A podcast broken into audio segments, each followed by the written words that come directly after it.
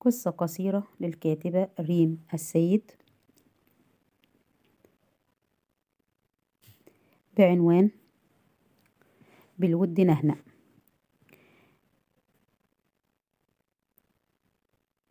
وصلتني على البريد بعض الرسائل.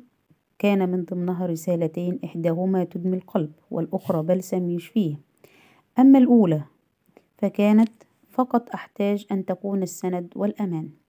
كانت كلمة زوجتي كلما اشتد الخلاف بيننا فتتهمني بقسوة القلب لأني لا أحتويها فأقول أنا رجل يأتي بالطعام والشراب والملبس فماذا تحتاجين أكثر؟ فتقول في ألم لا أريد سوى أن تحنو علي وقت ضعفي أن تربت على كتفي وقت وهني أن تضمني لصدرك وكأني نتك لا تشعرني بتلك الأبوة التي فقدتها منذ زمن منذ زمن.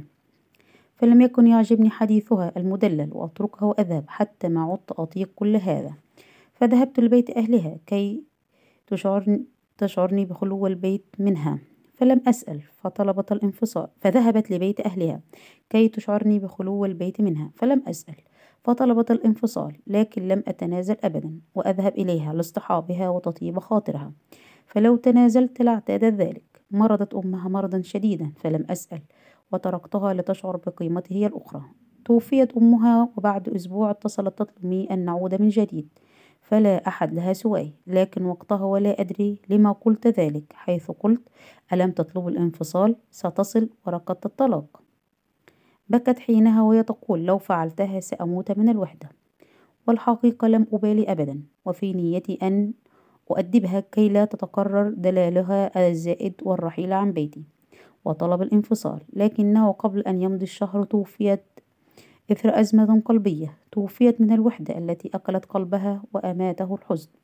والآن وقد مضت سنة, مضت سنة كاملة لا أنام وأبكي ليل نهار على ما فعلته بها. لكن لا علاج لما أنا فيه أموت بالبطء بتأنيب الضمير حيالها. وأما الثانية فكانت سعادتي مرتبطة دائما بوجودك. كانت كلمة زوجتي لي في كل يوم. تزوجتها يتيمة الأب والأم وقامت جدتها على تربيتها حتى تزوجت مني فكنت أحاول جاهدا أن أعوضها.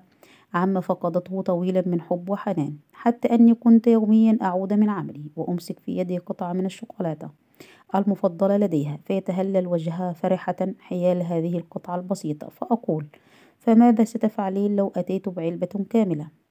فتقول وهي تضغط على راحة يدي. يكفي أنك تذكرني يكفي أنك تحاول إسعادي يكفي وجودك بحياتي.